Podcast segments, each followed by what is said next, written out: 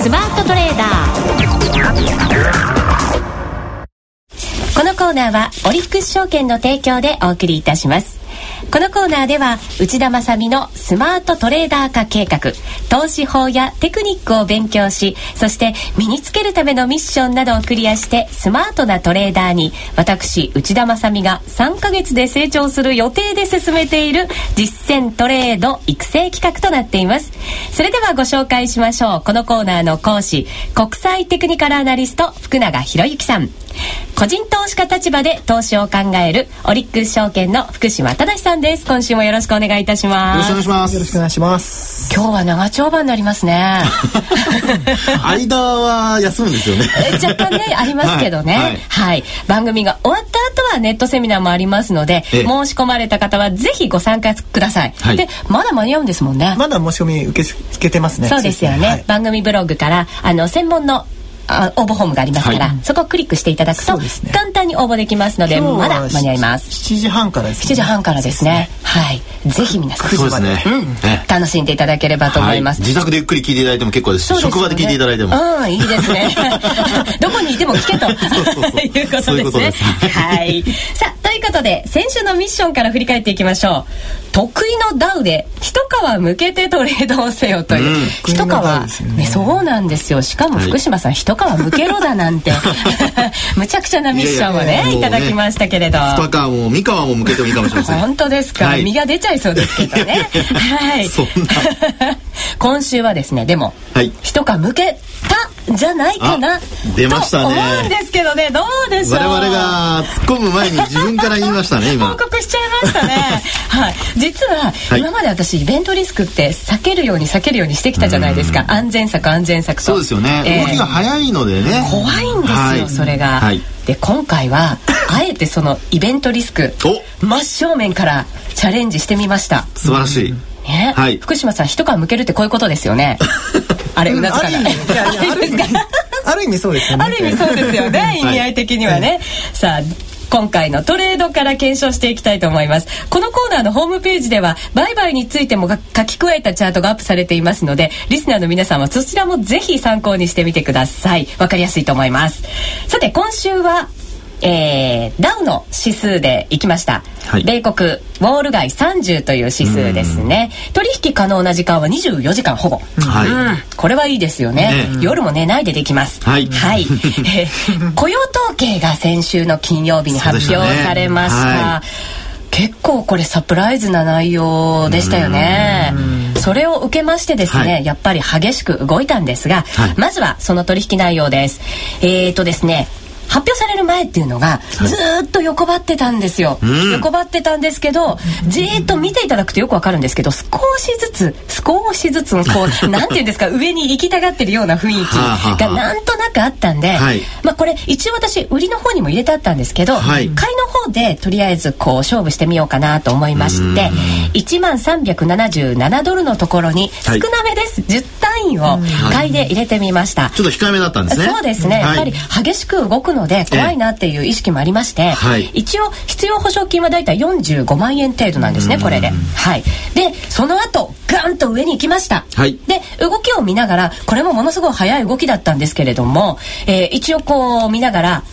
トレンドが変わったかなと思ったところですかさず売りを入れました、はい、で利益はですね一応85,000円程度10単位で。そうですね、素晴らしい、素晴らしいですよね、利益率素晴らしいんじゃないかと思うんですが、買い値から$100高いところで売ったんですね。そうなんですよ、一応これそれぐらいを目安かななんて思いまして、はい、まあ、狙ってはいたんですけれど、はい、トレンドもしっかり見ながら、ね、すぐ売っちゃうのもなんだなと思いながら一応余裕ですねでもドキドキしてたんですよ。あ、そうです。この時は全然余裕もなかったです、はいはい、ただこうトレンドがやっぱり変わってきたなと思うところで、はい、すかさず売りを入れました、はい、そしたらその後ですね、ガンと下に行ったんですよね、はい、これやっぱりドルがものすごくこう高くなってきて、商品相場もものすごく崩れてきて、株もつられたっていう動きがあったんですけれど、一気に下がってきまして、これはと思いまして、はい、福永さんに土天買いとか土天売りをどうして入れなかったのって言われた時ありましたよね、はい、なのでちょっと遅れたんですけれど、すかさず売りを入れてみました、はい、今度は30単位頑張りました。3倍です。はい、$13,87でした、はい、で、次はやっぱりまたトレンドが少し変わったかなというところ、下げ止まったかなというところで利遇を入れまして、ここは$109,000の利益を取りました、はい、でその後なんですけれどもう1回30単位で買いを入れたんですね、うん、ただしもう夜も遅かったので、ロスカット用に一応差し値を入れまして、はい、ただし結構もう戻ってましたので損にならない程度のところで逆差し値を上に上げておきました、はい、で寝てしまったら一応そのロスカットが入って、うん、損益ほとんどなかったかなっていう感じなんですが、はい、一応3回トレードを繰り返して、20万近く利益が出たということになりますかね。これはこれまでの、トレードをだいぶ踏まえた形での本当に一皮むけちゃったかなってい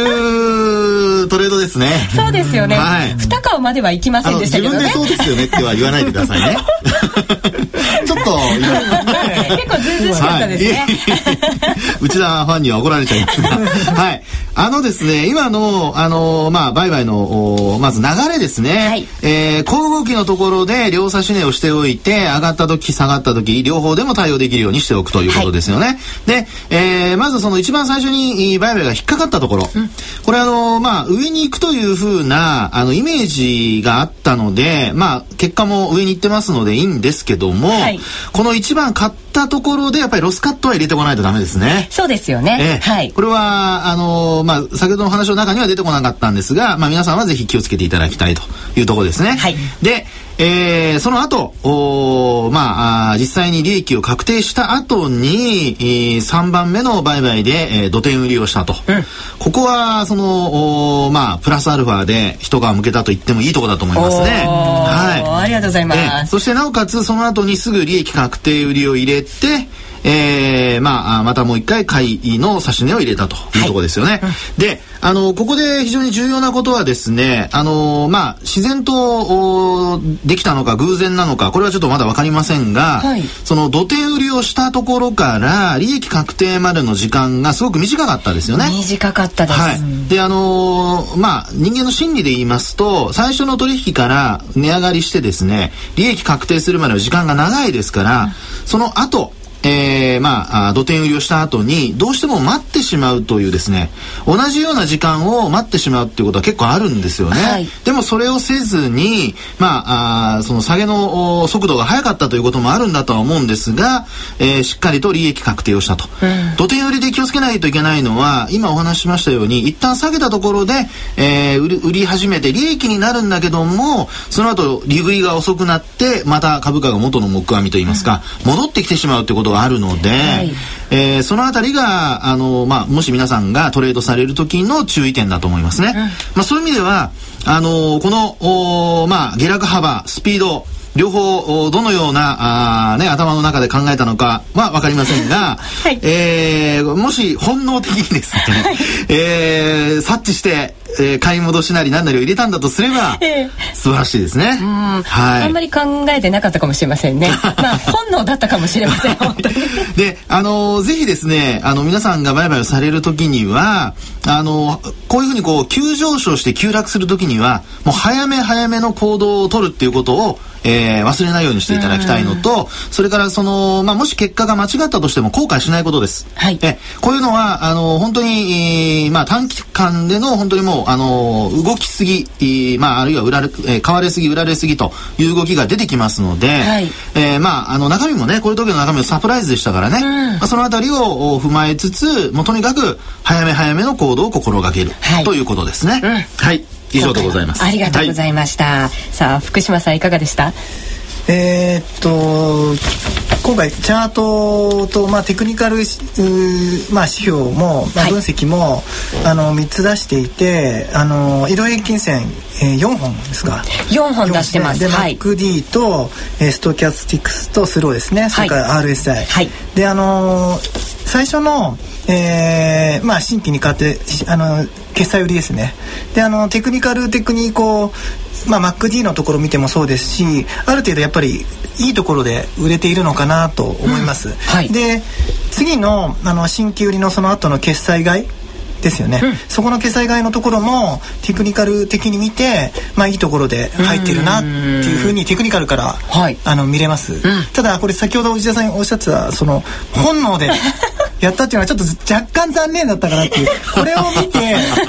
判断したんですよっていう回答であればなんかすごい良かったなって思ったんですけども正直に言っちゃった本能もね重要なんですけども、せっかくね福田さんがいるんでここはなんとなくちょっと違うのかなと思いましたけども、今回、10単位でだいたい900万円分ぐらいで最初買って、次が2800万円分ぐらいの約定代金で、両方合わせて20万円弱、利益出してますので、もうあれいい感じですか？評価はいい感じ。評価はいいと思いますね。あ、本当ですか。ありがとうございます。はい。駅で足でなんぼですからね。そうですよね。ですよね。そうするとやっぱり評価は当然のように二重丸とか。先に言っちゃうんですか。催促しちゃいましたけど。あれ。だけどがついちゃった。さっき言ったようにちょっと本能でやったっていう。本能で。ちょっともうね。そうですよね。なんとなくちょっと残念だなって感じでしたね。なるほど。そうすると一応今回丸ぐらいにしておきましょうか。そうですね。レベルも上がってることですし、甘やかしは気持ちかもしれません。12月ですからね。確かにそうですよね。3ヶ月目入ってますからね。2回しかないですからね。可愛い子には旅をさせましょう。可愛い子ですか。ありがとうございます。はい。でもあれですね。CFD もいろんなことチャレンジしてきましたよね。結構。しましたね。いろいろな銘柄やってます。そうなんですよね。結構極めてきたなんて言っちゃってもいいんじゃないかななんて思うんですけどね福島さんどうですかねCFD はもう自信満々なんですね。すごい答えづらそうな感じですけどね。本当ですね。だけどここまで自信満々って言われちゃうと、なんか来週は違うのがいいのかな。そうですね。違うミッションにします。本当ですか。じゃあ早速ちょっと伺ってみましょうかね。はい、今日のミッションもいただきます。スマートトレーダーへの道。今週のミッションは、